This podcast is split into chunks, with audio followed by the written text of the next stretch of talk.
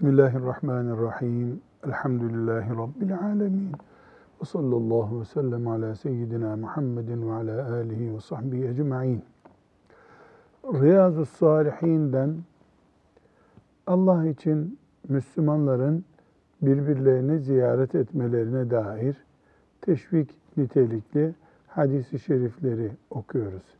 Bunun e, daha açık bir şekli Müslümanların kardeşliği sadece uzaktan birbirlerine kardeş demeleri şeklinde değil, bedenlerin de bir araya gelmesini sağlamak, muhabbet ortamları oluşturmak, dostlukları ilerletmek ve bunlar için gereken şeyleri yapmak da Müslümanlık görevlerinden kabul ediliyor.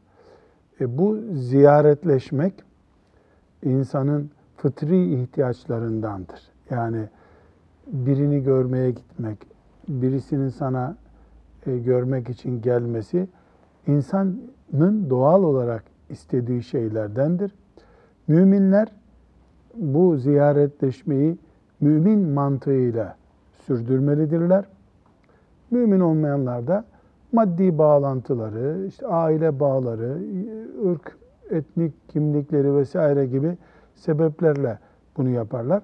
Ama mümin insan e, camiye cemaate giderken Allahu Teala'nın rızasını kazandığı gibi hiç e, tereddüt etmeden söylüyoruz ki Allah için bir mümini ziyaret ederken de o sevaplardan kazanıyor. E şüphesiz cuma namazının sevabı mesela milyon ise e, ziyaretleşmenin sevabı bindir, beş bindir. Ama her ikisini de Allah rızası için yapmamız gerekiyor. Müslüman olmamız bunun ortaya koyduğu, bunu, bunu Müslümanlıktan öğrendiğimiz hakikatlerden birisidir bu. Şimdi 372. hadisi şerife geldik. Ee, ziyaretleşme ile ilgili Müslüman Müslümanı ziyaret ediyor. Bununla ilgili bir ayrıntıyı Resulullah sallallahu aleyhi ve sellem Efendimiz önümüze koyacak. Yani insanlar bir araya geldiklerinde hemen birbirlerine muhabbet edecek düzeye gelmiyorlar. Bir e, ülfet oluşma süreci oluyor. Her insan e, herkesle oturup muhabbet edemiyor.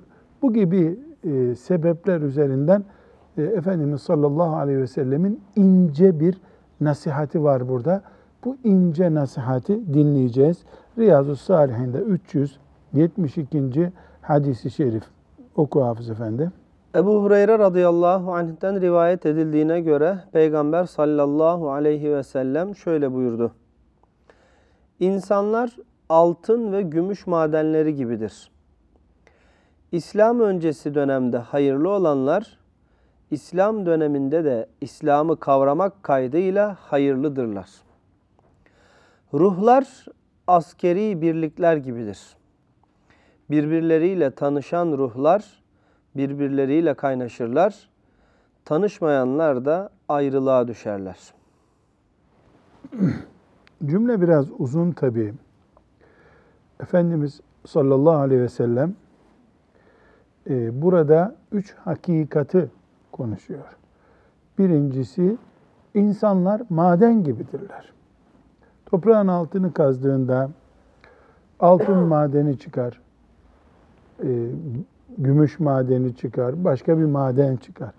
İnsanın da köklerine doğru inildiğinde onun ma- maden olarak altın düzeyinde nasıl bir kazıyorsun altın çıkıyor, bir kazıyorsun da bakır çıkıyor mesela. İnsanların da köklerine inildiğinde adamın çok iyi bir kökü olduğu, yani ahlak açısından, insanlık açısından, Müslümanlık açısından çok iyi olduğu anlaşılmış oluyor. Kiminin de geçmişine bir dönüyorsun, batık bir ucuz maden gibi oluyor. Şimdi bu geçmişini incelediğimiz insanların bir bakıyorsun ki asaleti yüksek adam. Ama Müslüman değil. Müslüman olduğunda o asaletiyle Müslüman oluyor. Yani bizim bir insanlık boyutumuz var. Mesela ashab-ı kiramdan Allah onlardan razı olsun. E, Ömer radıyallahu anh ne kadar meşhur bir adam değil mi? Kaliteli. Yani isim bulmaya zorlanıyoruz Ömer'i anarken. Müslüman olmadan önce de Ömer kaliteli bir adamdı. İslam'dan önce cıvıktı da İslam'dan sonra yani Müslüman olduktan sonra öyle bir adam oldu. İslam onun altın madenini İslam'ın işine insanlığın lehine olacak şekilde değerlendirdi. İslam ona şekil verdi ama onun madeni madendi. Kaliteli bir madendi. Bunu Efendimiz sallallahu aleyhi ve sellem örnek veriyor ama bir şartı var. Dini kültürünü artıracak. Aksi takdirde maden gömülü kalır. Eğer becerip de Müslüman olarak din ilimlerine de vakıf olur, İslam ahlakını, ashab-ı kiramın e, çizdiği yolu öğrenirse, iyi bir adamsa o zaten, İslam olmakla, Müslüman olmakla beraber onun iyiliğinin perçinlendiğini görürüz. Efendimiz sallallahu aleyhi ve sellem nereye işaret ediyor cümlenin bu bölümünde? Bu kök meselesi önemli. Sonra buyuruyor ki, yaratılırken küme küme yarattı Allah bizi. Ruhlar farklı. Nasıl kan gruplarımız farklı? Mesela hangi kan grupları var? A, B, A, B, sıfır. Sıfır. Bir de onların pozitifleri, negatifleri Pozitif, var. negatifleri var. Yani 5-6 çeşit kan grubu var. E, bu kan grubu hani baktığımızda bir şey etkiliyor mu? Hayır. Sadece doktorların bir iş için kullandıkları bir ölçü. Kan naklinde falan kullanıyorlar bunu. Aynı şekilde ruhlarımız da farklı bizim.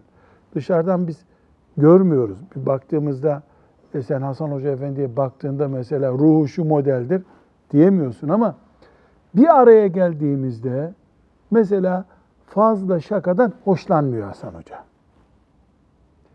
Talha Hoca da ne yapıyor? Hasan Hoca ile şakalaşmıyor, üzmeyeyim diyor.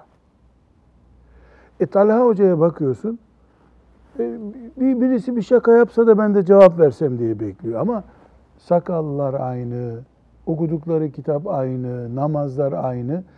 Ruhi karakterleri farklı. Biri ciddi durmaktan hoşlanıyor, biri esprili bir insan. Namazı etkilemiyor bu. Namazı etkilemiyor. Orucu etkilemiyor. Cennete girmeyi ilk etapta etkilemiyor. E neyine işaret ediyor Efendimiz sallallahu aleyhi ve sellem? Yani herkes aynı karakterde olacak diye bir kural yok. Bu mesela Talha Hoca ile bir araya geldiğiniz zaman sen anlaşabilmek için o karakterden birinin olması lazım. Hasan Hoca Efendi ile bir araya geldiğinde yani iyi bir muhabbet olması için onun karakterine uygun insanlarla bir araya gelmesi lazım.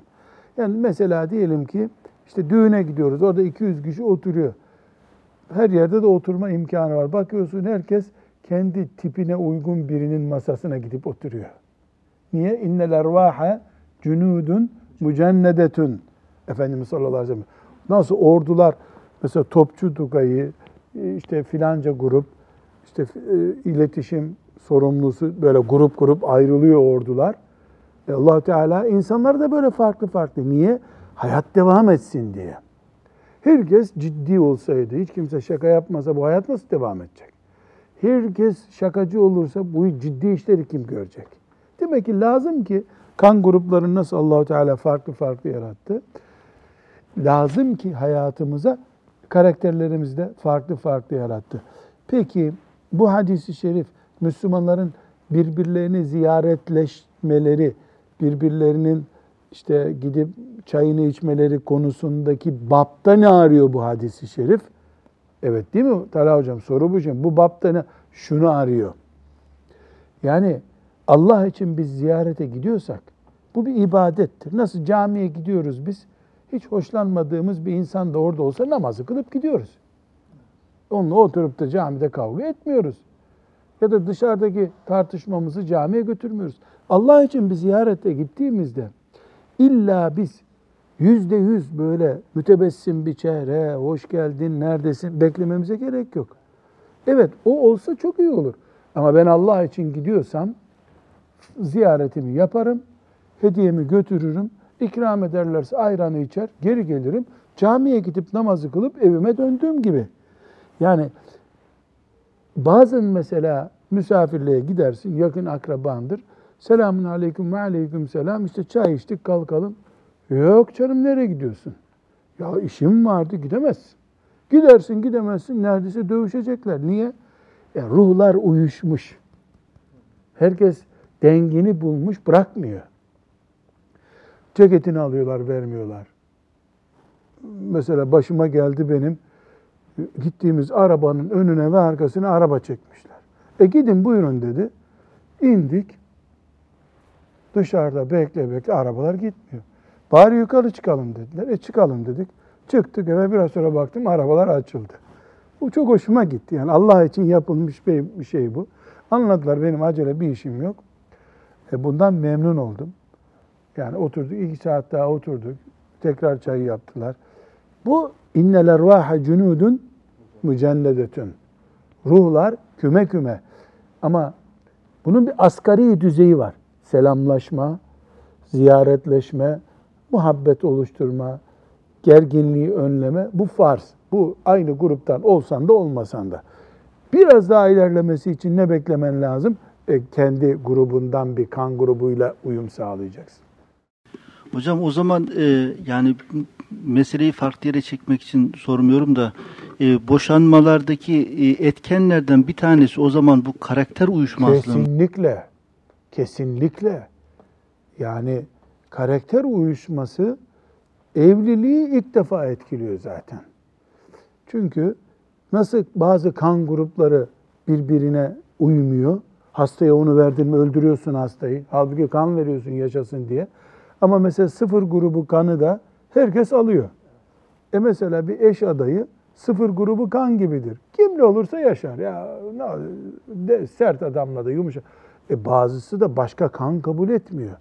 Bu sebeple evlilikten önce Efendimiz sallallahu aleyhi ve sellem Abdurrahman'a ne diyor? Gittin gözlerine baktın mı evleneceğin kadının diyor. E ne alakası var şimdi koca bir sahabi evleneceği kadının gözü eğri olsa doğru olsa ne olacak? Öyle değil. Öyle değil. Ne buyuruyor? Bu Medinelilerin gözleri farklı diyor. Biz Mekkeliyiz. Böyle kadın gözüne alışık değiliz diyor sallallahu aleyhi ve sellem. Bak el ervahu cunudun mücennedetün. Bazı hadisi şerifleri birden çok konuya oturtmak gerekiyor. Bu ne kadar mübarek bir nasihat. Anne baba ilişkisinde de geçerli. Yani çocuklarla evlat arasında da geçerli. Eşler arasında geçerli. Müdür işçi arasında geçerli. Hoca talebe arasında da geçerli. Haydi hay geçerli hem de. Haydi hay geçerli. Yani ashab-ı kirama da bakıyoruz. Mesela şimdi Ömer dedik ki Allah şefaatine nail etsin bizi. Ömer radıyallahu anh'ı konuşuyoruz. Şimdi e, Osman'ı konuşuyoruz. E, radıyallahu anhum cemiyan. Şimdi Ömer sert adam. Yani Osman'a bakıyorsun hep Kur'an okur adam zannediyorsun. Yapılan fetihlere bak Osman zamanında daha fazla cihat yapılmış. Ebu Bekir radıyallahu anh böyle hep ağlıyor. Efendimizin ayağının dibinden ayrıl. E, bugün İslamiyet varsa elimizde elhamdülillah Ebu Bekir'in o günkü sertliği sayesinde oldu değil mi? Ömer bile o zaman yumuşak kaldı Ebu Bekir'in sertliği yanında. Demek ki asas ruhları başka. Yani e, olay zamanında ortaya çıkıyor karakterleri ama normal hayatta da kendisini melek gibi hissettiriyor. Bu mümkündür. Asgari düzeyde hepimiz Müslümanız. İslam'ın şartlarına göre yaşarız. Kardeşliğimizi koruruz, geliştiririz, sadakamızı veririz, tutar kaldırırız eşyasını, yardım ederiz. Derin muhabbete gelince herkes kan grubunu bulsun. Herkes kan grubunu bulsun. Hatta o kadar ki Salih Hoca ben şuna dikkat ettim. Mesela bazı insanlar demli çay içer. Bazıları da çaydan pek hoşlanmaz. İşte kant içer mesela. Ya bunun dostluğa etkisi olur mu? Olur tabi. Demli çay tutkunları demlik bitmeden kalkmıyorlar. Bir konu daha açılıyor, bir muhabbet daha açılıyor. Zararı var mı? Yok. Gıybet etmiyorlarsa, haram konuşmuyorlarsa ne güzel. Ezan okundu onlar hala orada oturmuyorlarsa ne kadar güzel. E yani bir çay sevme zevki bile Dostluğu ne yapıyor? Yönlendiriyor. Efendimiz sallallahu aleyhi ve sellemin mucizevi hadisi şeriflerinden biri mi Bukhari'de ve Müslim'de. Bu hadis için bir kere daha oku ki hafız zihinlerimizde iyi kalsın. İnsanlar altın ve gümüş madenleri gibidir. İslam öncesi dönemde hayırlı olanlar, İslam döneminde de İslam'ı kavramak kaydıyla hayırlıdırlar. Ruhlarsa askeri birlikler gibidir. Birbirleriyle tanışan ruhlar birbirleriyle kaynaşırlar. Tanışmayanlar da ayrılığa düşerler. Evet. Sadaka Resulullah sallallahu aleyhi ve sellem. 373. hadisi şerife geldik. Ee, bu hadisi şerif biraz uzunca ama tatlı bir hikaye şeklinde. Ee, ashab-ı kiram zamanında yaşayan, yani Efendimiz sallallahu aleyhi ve sellem sağ iken yaşayan ama Efendimiz sallallahu aleyhi ve sellemi gelip göremediği için sahabi olamayan bir zat var. Bizim Türkçe'de Veysel Karani diyorlar. Uveys İbni Amir el-Karni asas adı. Uveys kelimesi herhalde Türkçe'de zor telaffuz edildiğinden mi gerekçesini bilmiyorum. Ee, Veysel ismi Uveys'ten gelme. Veysel deniyor. Uveys el-Karni rahimehullah tabiinin bir numarasıdır. Yani şu dünyada La ilahe illallah Muhammedur Resulullah diyen Müslümanların en biri kimdir? Ashab-ı kiram. Sonra ikinci kimdir? Tabi'in. Rahimehumullahu cemiyen. Tabi'inin de kendi içinde sıralaması var. Nasıl ashab-ı kiramın bir numarası da kimdir? Ebu Bekir radıyallahu anh'tır. Tabi'inin bir numarası da Uveys el-Karni rahimehullah'tır. Neden? Çünkü Efendimiz sallallahu aleyhi ve sellem onun büyüklüğüne şahit oldu. Bu zat Yemen'de yaşıyormuş.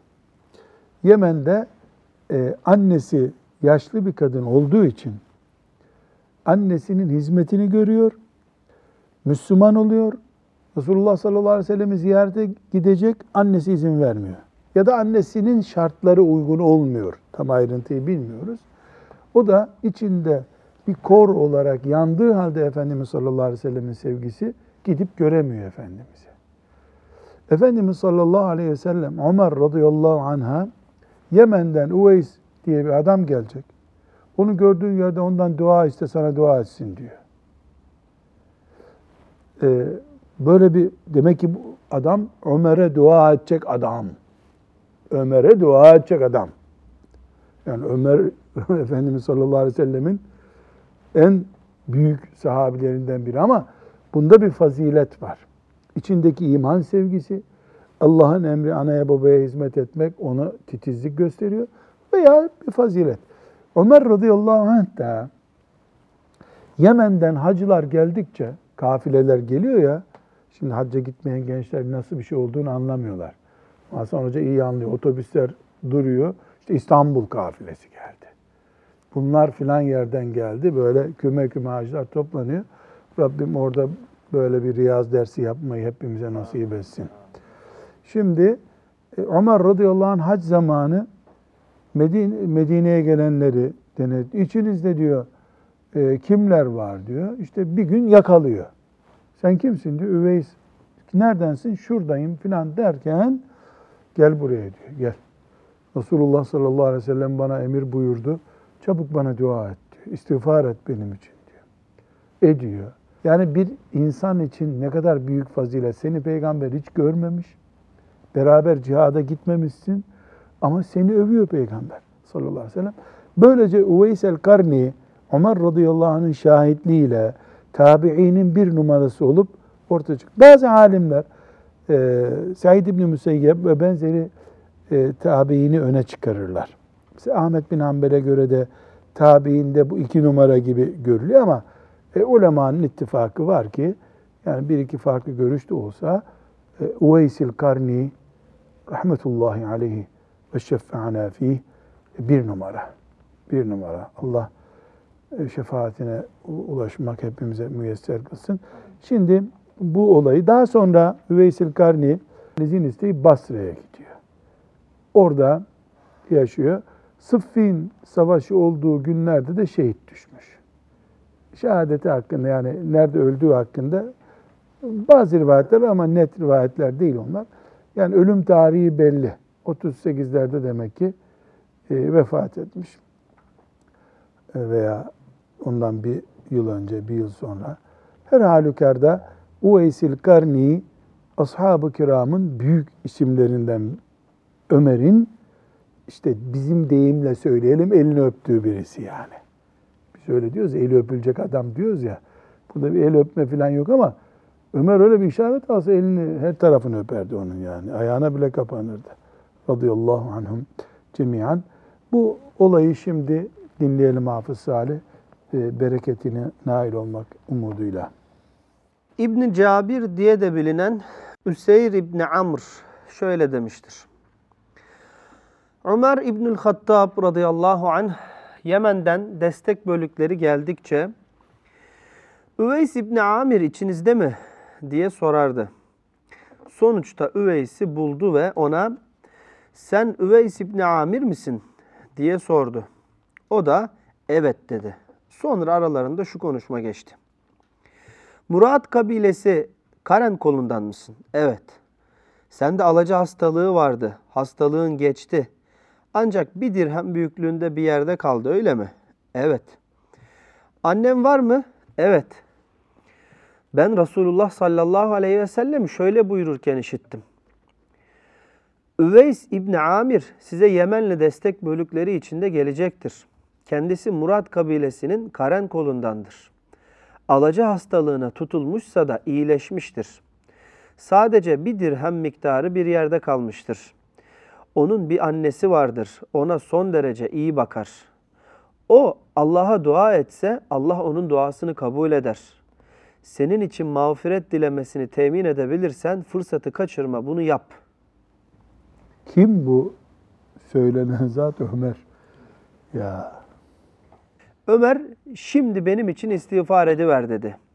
Üme, Üveys Ömer için isti- istiğfar etti. ne demek istiğfar et? Ya Rabbi Ömer'i affet dedi. Daha sonra Ömer nereye gitmek istiyorsun diye sordu. O Küfe'ye dedi. Ben bunu Basra biliyordum. Küfe demek. Evet.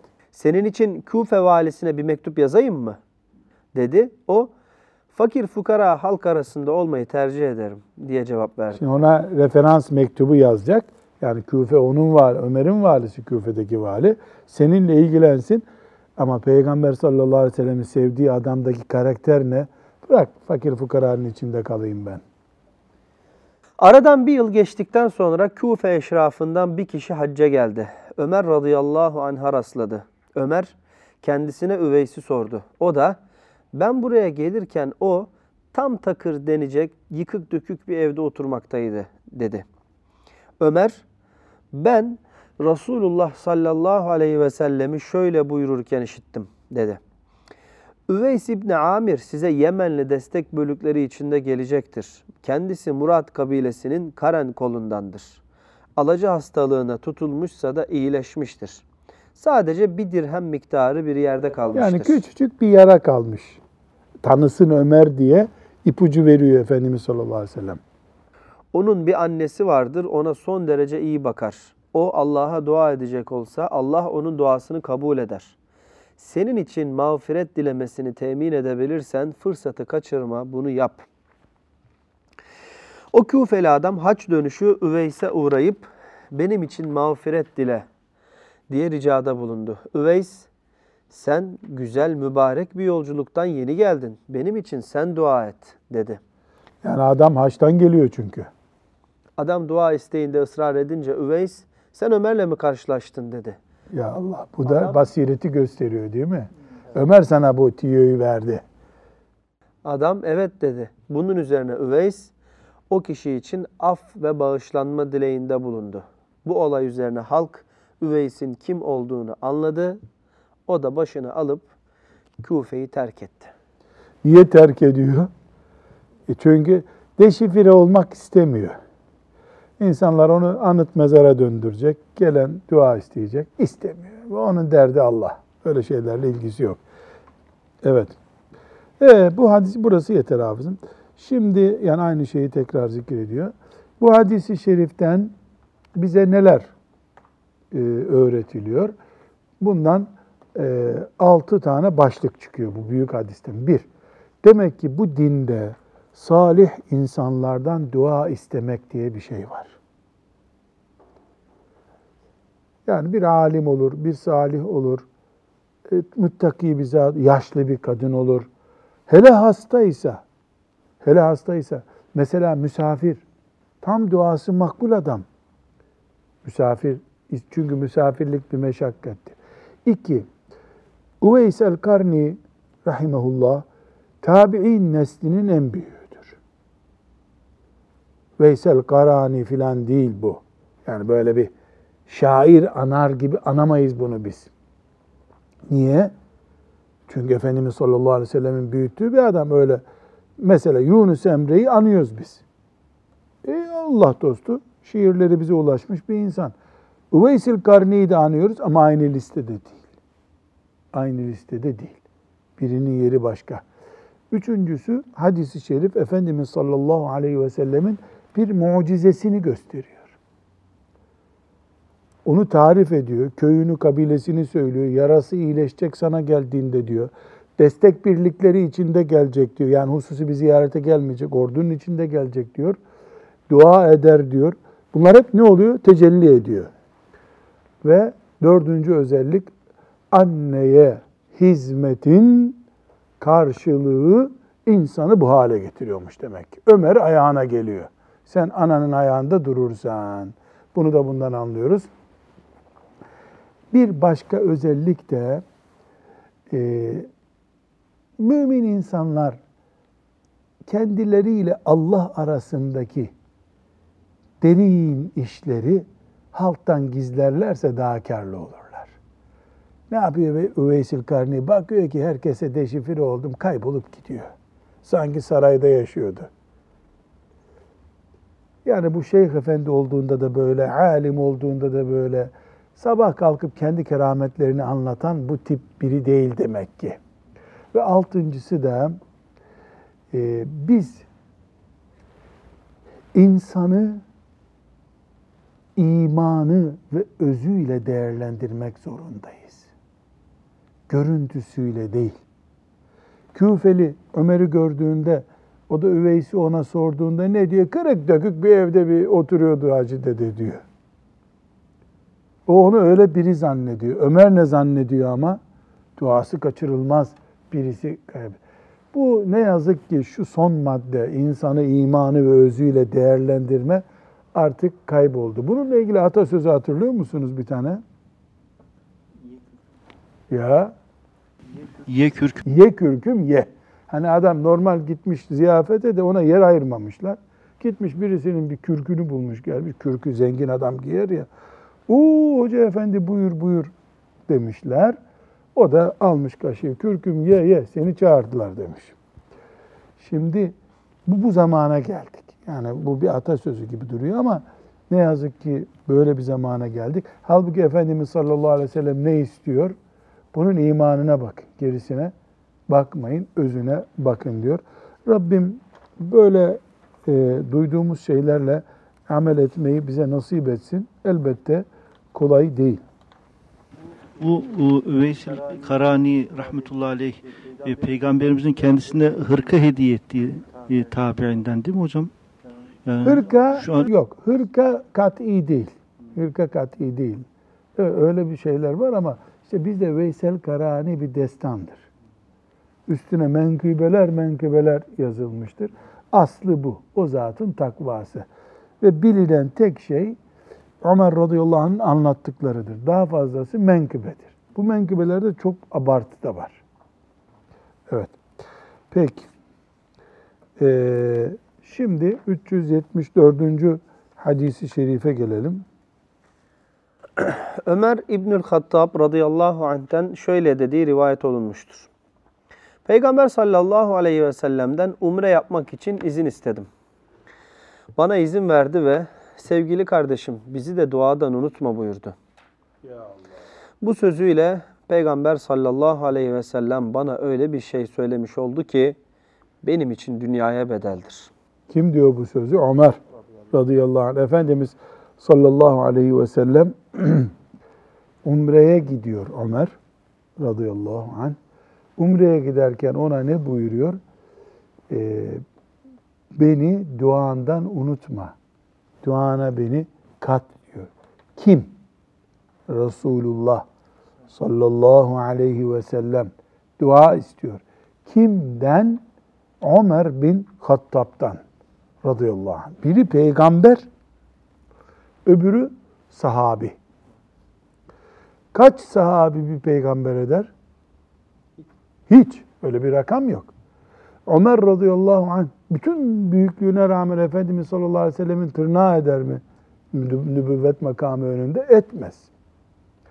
Buna rağmen ister fazilet için diyelim, isterse bize öğretmek için diyelim, sebebi hiç önemli değil. Efendimiz sallallahu aleyhi ve sellem madem umreye gidiyorsun bana dua et Ömer diyor. Dua hem umreye gittiği için hem yolcu olduğu için. Demek ki yolcudan dua istenir. Umreye gidenden, hacca gidenden dua istenir. Fakat burada ben bir tırnak açayım. Mümin kardeşlerimiz hiç üzerine alınmasınlar. Hakikat acı olabilir. Şimdi hacca giden kardeşimize benim de duaya ihtiyacım var. Bana şöyle bir dua et dediğinde ya sen bize dua et. E bu hiç uygun bir hareket değil. Ne demek sen bize dua et? Sen madem umreye gidiyorsun, madem hacca gidiyorsun, yani Efendimiz sallallahu aleyhi ve sellem işte bana dua et Ömer dedi. Bu demek ki yanlış. Şeytan güya bir tevazu. Yani biz kimiz şey yapıyor? Bir bu. iki başka bir hakikat. Tamam tamam diyor. Bu bir emanet mi değil mi? Emanet. Umre'ye gittin. Mesela diyorsun ki Ravza-i Mutahhare'ye gittiğinde benim için çocuğum hasta dua et ona diyorsun. Unutuyor adam onları. Bunu almamak lazım bu emaneti. Ben unuturum arkadaş demek lazım. Babam e, bir hacca gitmişti. Kaç yıllardı onu hatırlamıyorum. Yılını hatırlamadım. Gideceği zaman çantasını hazırlıyoruz evde. Bir defter çıkardı bayağı kalın. Bunu unutmayayım ha dedi. O küçük çantaya koy. Ne var bunda dedim. Ya dedi çok dua isteyen oldu. Hepsini not aldım. istedikleri şeyleri not aldım dedi. Ravza-i Mutahara'da okuyacağım onları dedi. Çok dikkatimi çekti. Allah babamdan razı olsun hepimizinkinden de. Onu not aldım. E, bir baktım o deftere o zaman. Bir akılda kalması mümkün değil. Bir 150 kişinin istekleri var. Kimi çocuğuna, kimi hastalığına. E bu bir emanet. Tamam tamam bakarız. Oraya gidip topluca ya Rabbi dua isteyenlerin hepsini sen biliyorsun kabul et ya Rabbi deyip böyle baştan sağma olmaz. Bir gün sen de duaya muhtaç olursun. Seni de baştan savarlar o zaman. İki şey demek ki yanlış. Birincisi ya benim duam nereden kabul olacak? Bu söz yanlış. Ne biliyorsun kabul etmeyeceğini? Ömer'in Efendimiz'e olan konumuyla e, bu konum e, nasıl karşılaşacak? İki, tamam dediysen orada dua edeceksin. Sana Arafat'taki duana beni kat dedi. E de ki e ben o Arafat'ta zaten terden sırılsıklam olacağım. Beni rahat bırak uygun bir yerde sana dua ederim de mesela bu olur. Tamam tamam dediysen tamamı yerine getirmek zorundasın. Biz müminiz. Söz verdik mi sözümüz senettir Allah'ın izniyle. Burada bir mesele daha var bu hadis-i şerifle ilgili. Efendimiz sallallahu aleyhi ve sellem umreyi önemsiyor ve Ömer'in umreye gidişini demek ki dualık bir konu olarak görüyor sallallahu aleyhi ve sellem. Umre yani Nesai'nin rivayet ettiği hadiste yaşlıların, çocukların ve güçsüzlerin cihadıdır diyor. Ne demek güçsüzlerin cihadıdır? Yani ayağın ağrıyor, cihada gidemiyorsun. Büyük cami yaptıracak şekilde mal cihadı yapamıyorsun, dersler yapamıyorsun. Çek git umreye sen. Ama burada da acı bir söz söyleyeceğim. Biz Müslümanız. Tatilde İsviçre'ye gitmeyiz. Bari umreye gidelim. Buna karşıyız. Umre İsviçre'nin alternatifi değildir. Umre Antalya tatilinin Bodrum'un alternatifi değildir. Umre Allahu Teala'ya yalvarıp yakarmak için bir yolculuk yapmanın adıdır. Çoluk çocuk "E, biz Bodrum'da ne işimiz var? Umre'ye gittik. Böyle bir umre olmaz. Görüntü iyi görülüyor da içi açıldığında iyi şey çıkmıyor bundan. Adeta umreye insan gizlice gidip yıkama yağlamasını görüp geri gelmesi gerekir. Umreyi bu şekilde göreceğiz. Bir hadis-i şerif daha kaldı bu bölümden. Başlığımız neydi bizim Hafız Salih? Allah için ziyaretleşme, ziyaret yapma idi. Şimdi bu hadisi oku. Bakalım bu başlıkla ne ilgisi var? Abdullah İbni Ömer radıyallahu anhuma şöyle dedi. Nebi sallallahu aleyhi ve sellem Peygamber aleyhisselam binekle veya yaya olarak Kuba mescidini ziyaret eder ve orada iki rekat namaz kılardı. Allahu Ekber. Ne işi var burada bu hadisin? Çünkü Allahu Teala Kuba Mescidini, Mescid-i Nebi'nin, Peygamber Efendimizin kabri şerifinin 5 kilometre ilerisi değil mi? Kıble tarafı, Mekke'ye doğru. Efendimiz sallallahu aleyhi ve sellem Mekke'den hicret edip gelirken oraya uğradı. Lemescidun ussise ale Takva min evveli yevmin ehakku en tekume fihi. Fihi ricalun asas konu burada. Fihi Rical. orada ricalun adamlar var. Yuhibbunen yetetahharu. Tertemiz olmak, imanlarını tertemiz yapmak isteyen adamlar var orada Allah buyuruyor. Efendimiz sallallahu aleyhi ve sellem de her cumartesi Medine'deyse hazır bineği varsa binekle yoksa yaya oraya gidiyor. Niye? Orada adamlar var diyor allah Teala. Onlar belki şehit oldu gittiler. Hatıralarını ziyaret ediyor Efendimiz sallallahu aleyhi ve sellem.